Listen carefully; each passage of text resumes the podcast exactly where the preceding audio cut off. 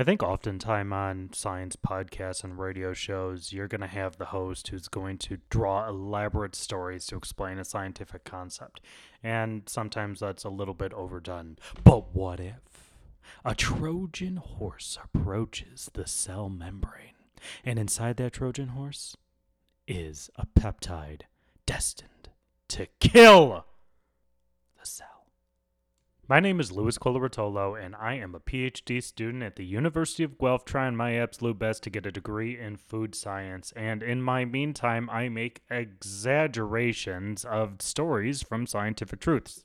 Okay, maybe not exaggerations, rather retellings of what's happening in science in a way that actually makes a little bit more sense to people. I like talking with other graduate students to see what they're doing and try to figure out why anyone else should care. So, in this particular episode, we are talking with recently official Dr. Sorina Chiorean, who I have been told multiple times does not make deceitful peptides, but certainly makes peptides that do a couple things that maybe some cells might not like. In short, peptides are itty bitty proteins, and sometimes they do things that we want them to do that other cells don't want them to do, like kill other cells. But let's hear Sorina say something about that. So for example, um, a lot of cancer treatments actually are looking at that because there would be peptides and other compounds that can target, you know, a cancerous cell versus a healthy cell, because cancerous cells will have a different uh, outer membrane or different things on their outer membrane that normal healthy cells don't. So, if you want to know how these peptides do the dirty deed of killing cancerous cells and other cells for that matter, you're going to have to listen to this whole episode. But while you're listening, keep in mind Sorina is very recently just become a doctor, and I am still in graduate school, and we honestly don't know everything, which is why you're listening to an episode of We Know Some Stuff. Hi, Sorina. How you doing today? I'm good. How's it going with you? Hi, I'm quite well over here. Thank you for asking. Could you do us a favor and just give us your educational background? Sure. So I got my bachelor's in science in the University of Waterloo in Waterloo, Ontario, where I studied biochemistry and I specifically focused on enzymes and proteins. And I did a senior year project in that area in the lab of Dr. John Honek. And that was really cool and got me very interested in that interface where chemistry meets biology and where we can apply chemistry with for biological problems. And that led me to start my PhD at the University of Alberta where I worked with uh, another John, Dr. John Vederas. And there I worked uh, specifically on bioactive compounds, so things that would be applicable in the what we call the real world and uh, have different roles. And I worked on a few peptides, so small proteins that have different biological activities. So, for example, a lot of my work looked at antimicrobial peptides, and those are small chemical compounds that are able to combat bacteria and other pathogens and I guess in the future become something like an antibiotic. And that's where I'm currently just finished. I just graduated this spring. Um, and I'm, I guess, looking forward to starting a postdoc this fall. And I'm moving on to San Diego, which is exciting. Bit of a weather change from Edmonton, where I'll be starting a postdoc in Dr. Phil Dawson's lab. And here I'll once again be looking at peptides and other ways of making these peptides more active, more accessible, uh, more bioavailable, and I guess kind of generally improving their functions for applications and um, various uh, therapeutic applications. So then I technically introduced you incorrectly, didn't I? I should be saying, hello, Dr. Sorina. Yes, I guess that's true. I don't I don't know when people start using their signature. I like signing things with Dr. Sorina, but yeah. it sounds weird when you hear it. I don't think I would reply to that. If someone said that, I wouldn't turn around, I don't think. You're still new to the whole thing. Like it would be like strange. Like who are you talking about? Yeah, it's a bit surreal, not gonna lie. I think it everyone thinks it or I used to think it was a big thing and then it was kind of almost anticlimactic. Here's your degree, you're a doctor now. And I was like, okay, that was that yeah. was accumulated in like a two hour exam yeah, like I need a job now. I don't care if I have this title. I need a job. I need to get paid. Pay is nice. Last time I checked. Uh, so you work with itty bitty little proteins, and you call them peptides. Um, I imagine a lot of other people call them peptides too, but you referred to peptides today. Uh, what what in the world is the difference between like a protein, like you know muscle building, you know whey protein, and this little peptide? What, what they're not the same, are they? How do I word this? They are, but they aren't. I think that comes down to a lot of specific details. So, for example, some of them that are quite large um, you probably would be able to call it protein. And there's some debate on, um, I guess, how many units of amino acids. So the amino acids are the building blocks to make up proteins and peptides. And there's kind of a general idea that 60 or more amino acids is a protein, and less than that is a peptide. However, when you have peptides that kind of bind together or build upon each other, they would be larger but are still called peptides. And the interesting part that brought me into peptides from, I guess, the protein side is that there's a lot more um, variety that you can find in these small molecules compared to a big protein. And a lot of the modifications you can make, you can make macrocycles. So that's like, you know, the peptide becomes a circle instead of a linear compound. You can put different functional groups on there without changing the shape. And for example, the bigger proteins that you think of when you have um, like you said, like the whey protein and things like that, those could still be peptides. And actually, a lot of the uh, like the bodybuilding things, you know, people take specific amino acids, so those would be like uh, the units that make up peptides and proteins. So in a way, they're the same. It's just a more specific definition of the compound.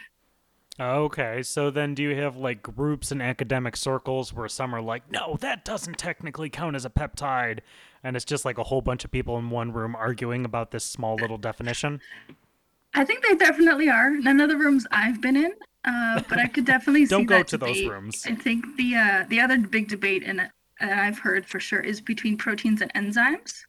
Of course. So enzymes are a specific type of protein, but like where's the line and what do you draw and what do you like consider an enzyme? I think is also sometimes um, very passionately debated. Let's say we love to have something to fight about, right?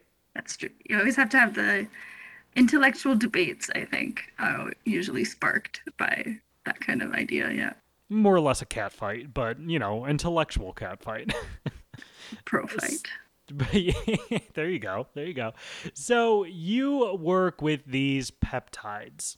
It, sometimes they're really small, sometimes they're a little bit larger, and then you were talking about like building different structures from these things. So so when we think about a protein, it's made from these building blocks you called amino acids. Um, for some reason, I'm introducing a lot of things as you called them. I don't, I don't know where that's. It's almost like from. that's their real name. Yeah, like that's that's what they are, everyone. We've all decided that like 150,000 years ago. Um, so you you work with these uh, amino acids, which are building blocks, and you said with the peptides you can sort of create special structures. Uh, what what in the world do you mean by that?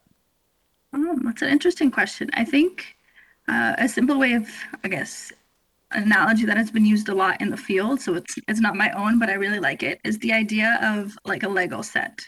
So you have these little Lego blocks that can be different colors, different shapes, and you can build them into different structures depending how you put them together. So although majority of peptides and proteins are made from the 20, we call them 20 canonical amino acids or 20 common amino acids, all these acids can then be modified further and make more. And depending in the order that you find them in, so let's say, you know, you have a peptide that has like ABC, you could also have a peptide that is ACB. And when you grow these compounds longer and longer, eventually they have different functions. And especially in the protein stage or once they become larger, we uh, say that they fold onto themselves. So these different groups find each other in space and are attracted through different forces and then can form shapes. So if you imagine, um, what would be a good analogy?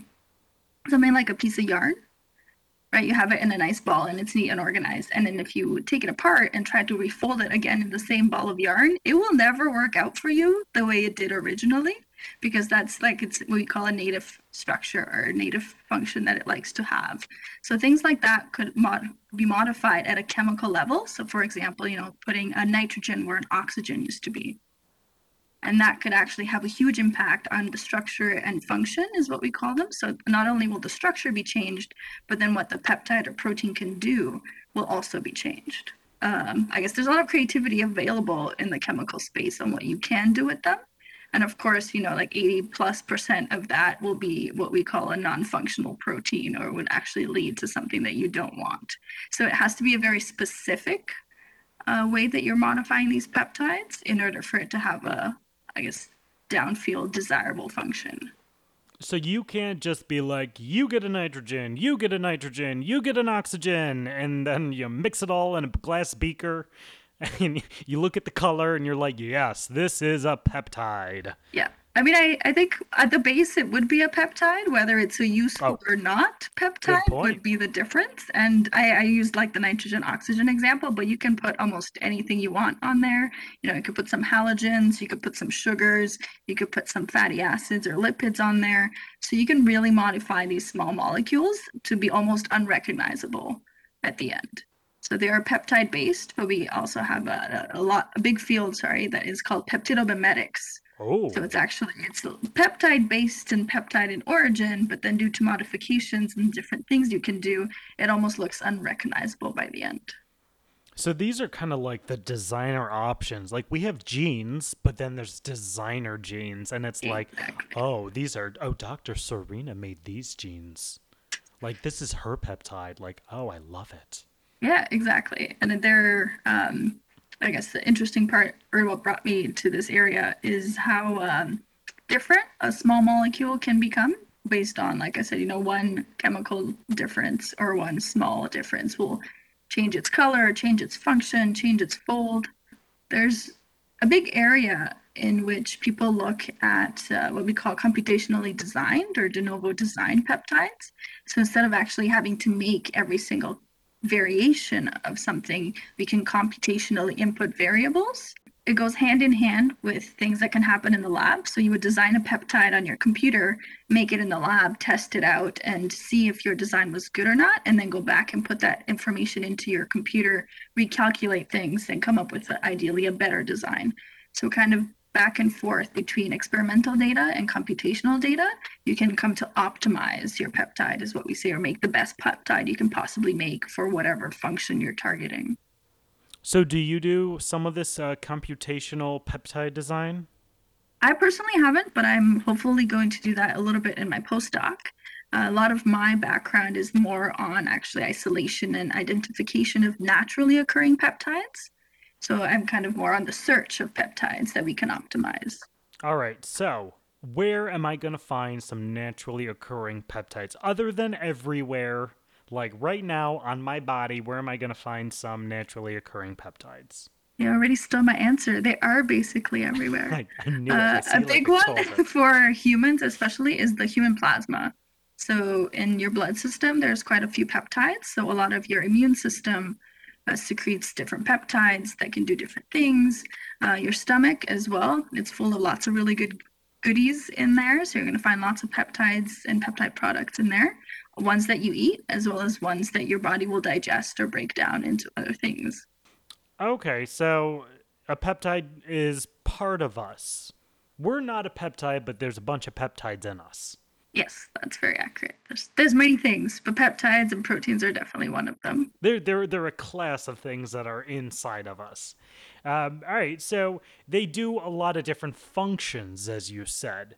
So you said like you know peptides that are in your immune system, in your in your uh, what was it? What part of the blood was it? You said? Uh, we call it plasma, so it's just it's not a red blood cells, but it is in the other fluid that is present in it's the, the other goopy stuff. It's yeah. the stuff minus the red and it's like um it's it's like kind of squishy, isn't it? Have you ever like played with the plasma before? And actually, if you take the blood cells out, it is very similar to water. Oh, then what am I thinking? Oh, platelets. What's the difference between that and platelets? Platelets are a component of plasma. Oh my goodness! See now, here's the here's the thing is, and now I've I've I've entered this rabbit hole of immunology. This is not your field. it's not. so don't quote me on any of it. Jump back. Okay, back to peptides. So they do a whole bunch of different functions. You said there's some in your stomach, there's some in your immune uh, system, and they're doing a job per se. Um, what can you say about making these small modifications and changing their jobs? I mean, changing as in entirely flipping a function is quite rare. when I see change or modification, what we're usually looking for is to find ways to improve these properties it already has or add properties that we know are there. So, for example, in my field, since I'm looking at antimicrobial peptides, a lot of organisms, pretty much everywhere, make these peptides that naturally will attack other organisms. So, for example, if a bacteria finds a spot it really likes, it's going to want to attack other bacteria to not steal its spot. So, we call that like an ecological niche. And that bacteria will defend itself by secreting these peptides as like warheads against other. So, it's kind of like a biowarfare happening, let's say in the soil. So, one bacteria is secreting something, the other one will secrete something else. And that peptide there is already naturally active against other bacteria. So it naturally has that function that, in my case, antimicrobial function that we look for. However, if you're going to take that out of the soil and try to give it, you know, to a patient or try to use it in um, different hospital settings, what you'll find is that perhaps it's not stable, so it breaks down because it's not in its native environment, or perhaps it can't enter human cells the same way that it can enter bacteria cells. So then really what we're looking for is to improve on its function by adding different things so, for example, things that make it more soluble. So, you know, it would prefer water rather than soil, or things that make it more stable so it doesn't get degraded in, you know, a minute after injection or ingestion. That's the.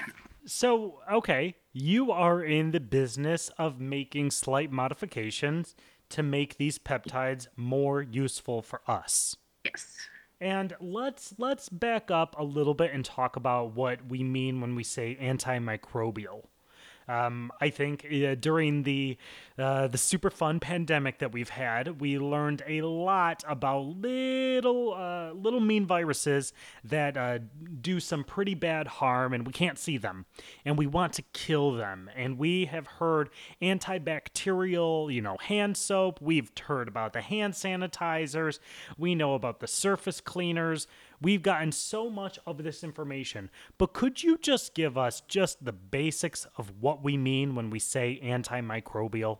I'll answer this in two parts. So, antimicrobial just basically means something that can prevent microbes from growing. So, that could be viruses, that could be bacteria, that could be pathogens, it could be a number of different things. And a lot of what I kind of alluded to earlier when I said that the bacteria cells will be different than human cells. So each little organism kind of has an outside membrane that protects it. So a little barrier that protects it. And that barrier can be disrupted with things like soap. So when you add these disinfectants to surfaces, a lot of them will be antimicrobial because it will disrupt that outer membrane that these pathogens have, and then therefore it will kill it because it can't live as a single cell organism without that membrane, basically. Kind of like popping a balloon. Exactly. You're basically okay. popping a balloon. And secreting all its cellular goodies on the outside. It's balloon juices. Yes. Like, yes. Um, however, if you break it down, there are things that are antiviral, so that would be a lot of what we heard in the news about antiviruses or anti-COVID, since COVID is a virus, which is slightly different than antibacterial, which focuses specifically on bacteria, which is more of what I looked at. Okay, all right. There's good bacteria, there's bad bacteria. In this case, you want to you want to incapacitate the bad bacteria. Exactly. Yeah. So you're using these little warheads, and I thought that was an interesting part. These these peptides, these proteins, they're not autonomous. They're not like, all right, now I'm gonna go kill this bacteria over here. They don't have free thought, do they? No, it'd be cool if they did. To our knowledge, they don't. to our see, that's a good point. We we don't know how to ask them. No, I I think they have feelings, perhaps, but um, none that we know how to interpret. I and I feel um, that. So that, that's a good point actually, because that's something, for example, that you would want to kill as many bacteria as possible, but you don't want to harm human cells. So that specificity is what we say, or that you know uh, ability to distinguish between different things that the peptide will attack, comes back to its structure. So depending how it's folded or what it looks like, cells are able to recognize it or not recognize it and that kind of goes back into the antiviral world. Uh, a lot of the, um, you know, I think it's been in the news, but the spike protein and what that means. So that protein is able to recognize human cells, and that's how it infects them. but however, it, it cannot infect everything. And there's been a few mammals that right have been infected, um, like tigers and cats and things like that. However, you take that out and put it in, let's say, a fish. There hasn't really been any cases, to my knowledge, of spike protein attacking fish. So that protein, or is a large peptide, is able to distinguish between what it's attacking. So, would you say that this concept, this specificity, as you called it, I can't stop myself from using that. I did not make that up, I swear. yeah, I know, right? Like, I don't even know where this is coming from. This specificity is um, sort of like a weed killer, maybe. Like, it, it is a weed killer, and it's advertised that it doesn't kill your grass, it just targets the weeds. Exactly. Would you say that that's like a similar concept to Yeah. the specificity you're talking about? Yep, that's exactly it. It's a lot of um, a lot of chemicals actually have that specificity, and it comes down to their three-dimensional structure or the way they actually attack. So some of them, um, for example, I don't know too much about pesticides specifically, but different plants have different genetics and therefore are different. So things like grass versus you know a dandelion weed would be very different genetically look different physically and therefore uh, the chemical would not be able to basically see the grass or identify the grass as something it wants to attack Okay. So you are in the game of changing, you know, the structure and adding things and subtracting things and modifying things. Uh, is there a way, is there like something simple you can just add to a peptide that's like, oh, now it knows to attack this type of bacteria? Or is that like pretty complicated? Um, that's a good question, actually. It would be nice if it was that simple. It is a bit more complicated, but there are some general things that um, can be done. So, for example, we talked about the outer balloon or the outer membrane, that it's made with lipids. Um, so that's um, you know something that does not like water. So you can add lipids to peptides, and that helps bring them into the cell because the lipid will interact with other lipids and kind of that like oil and water separation ratio.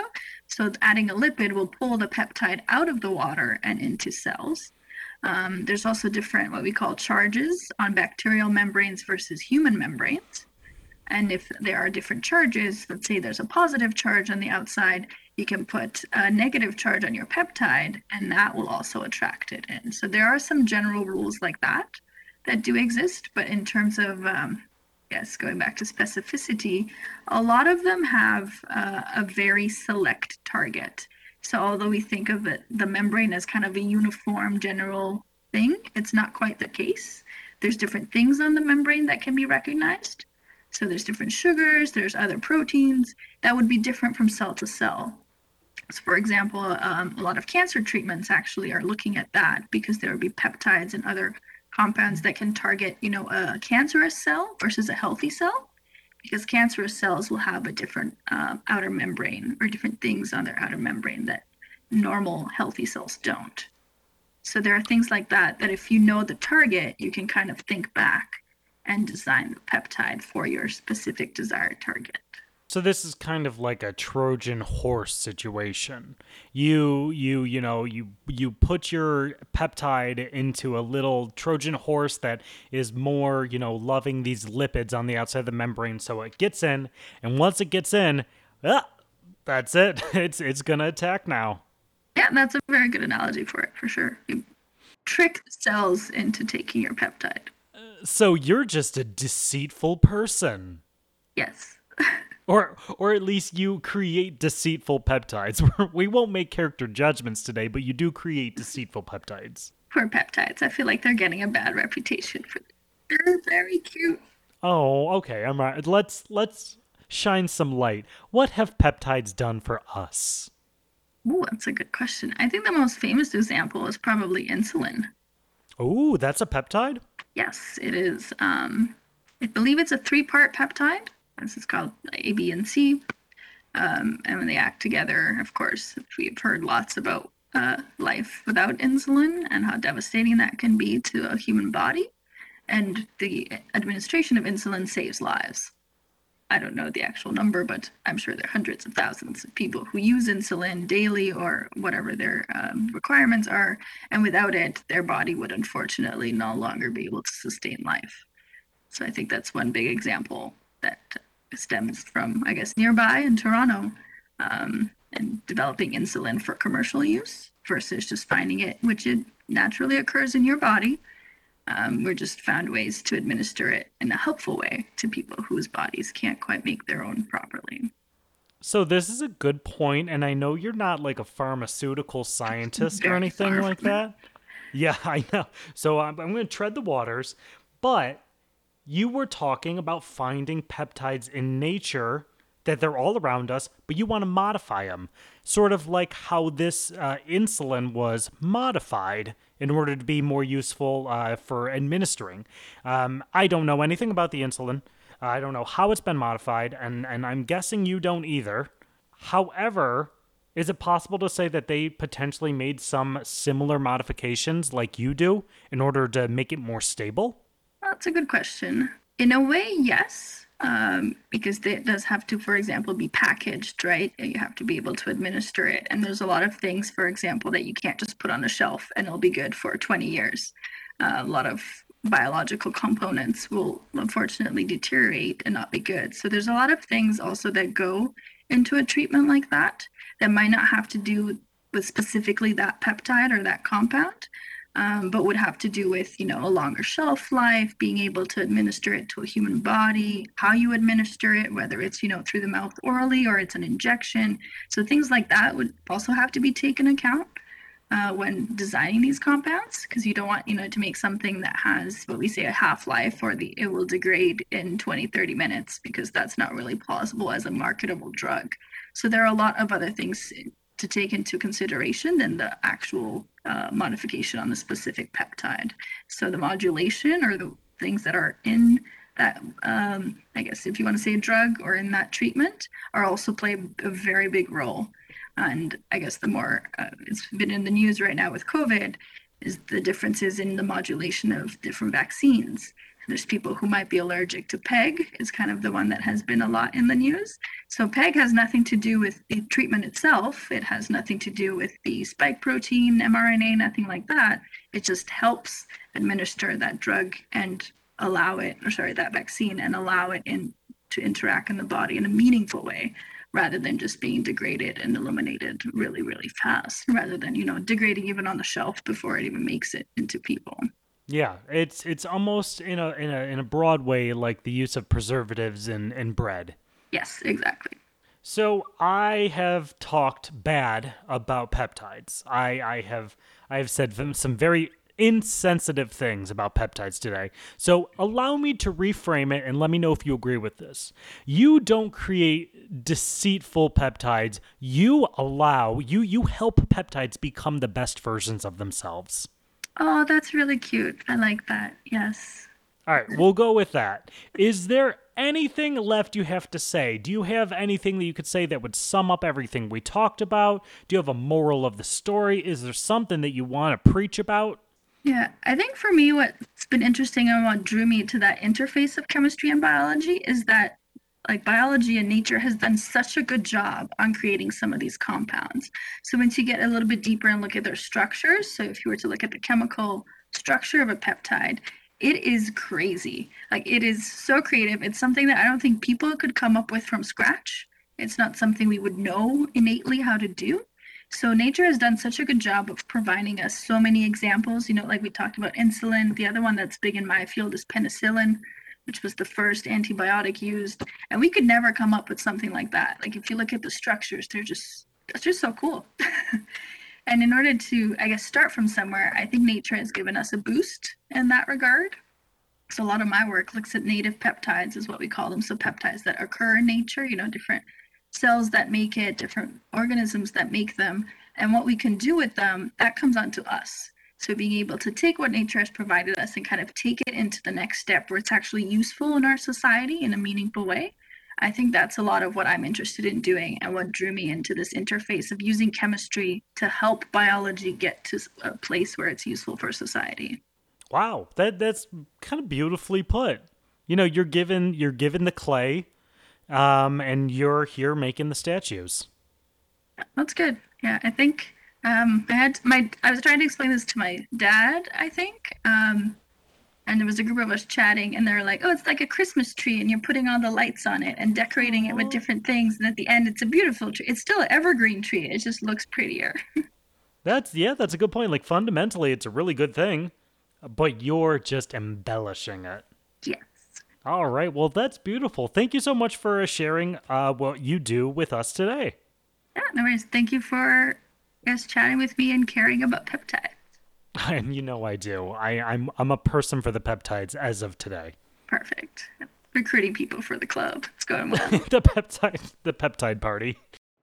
Now that the episode is over, I want to take this opportunity to apologize to the families of any peptides that I've spoken ill of in the past.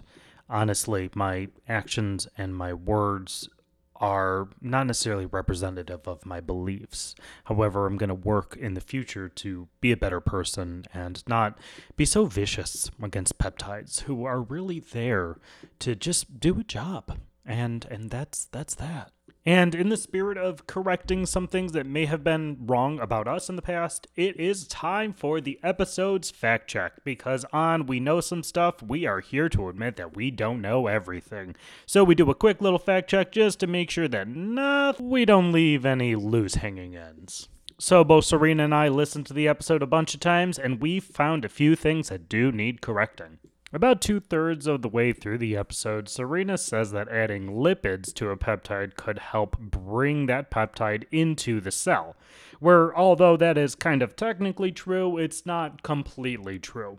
Adding lipids to the peptide is going to help bring the peptide into the cell membrane, which is more accustomed to having the lipid in it, whereas the cell itself doesn't really love lipids. So, adding that lipid to the peptide is going to help it bring it into the membrane, which is a whole lot closer than not inside the cell at all.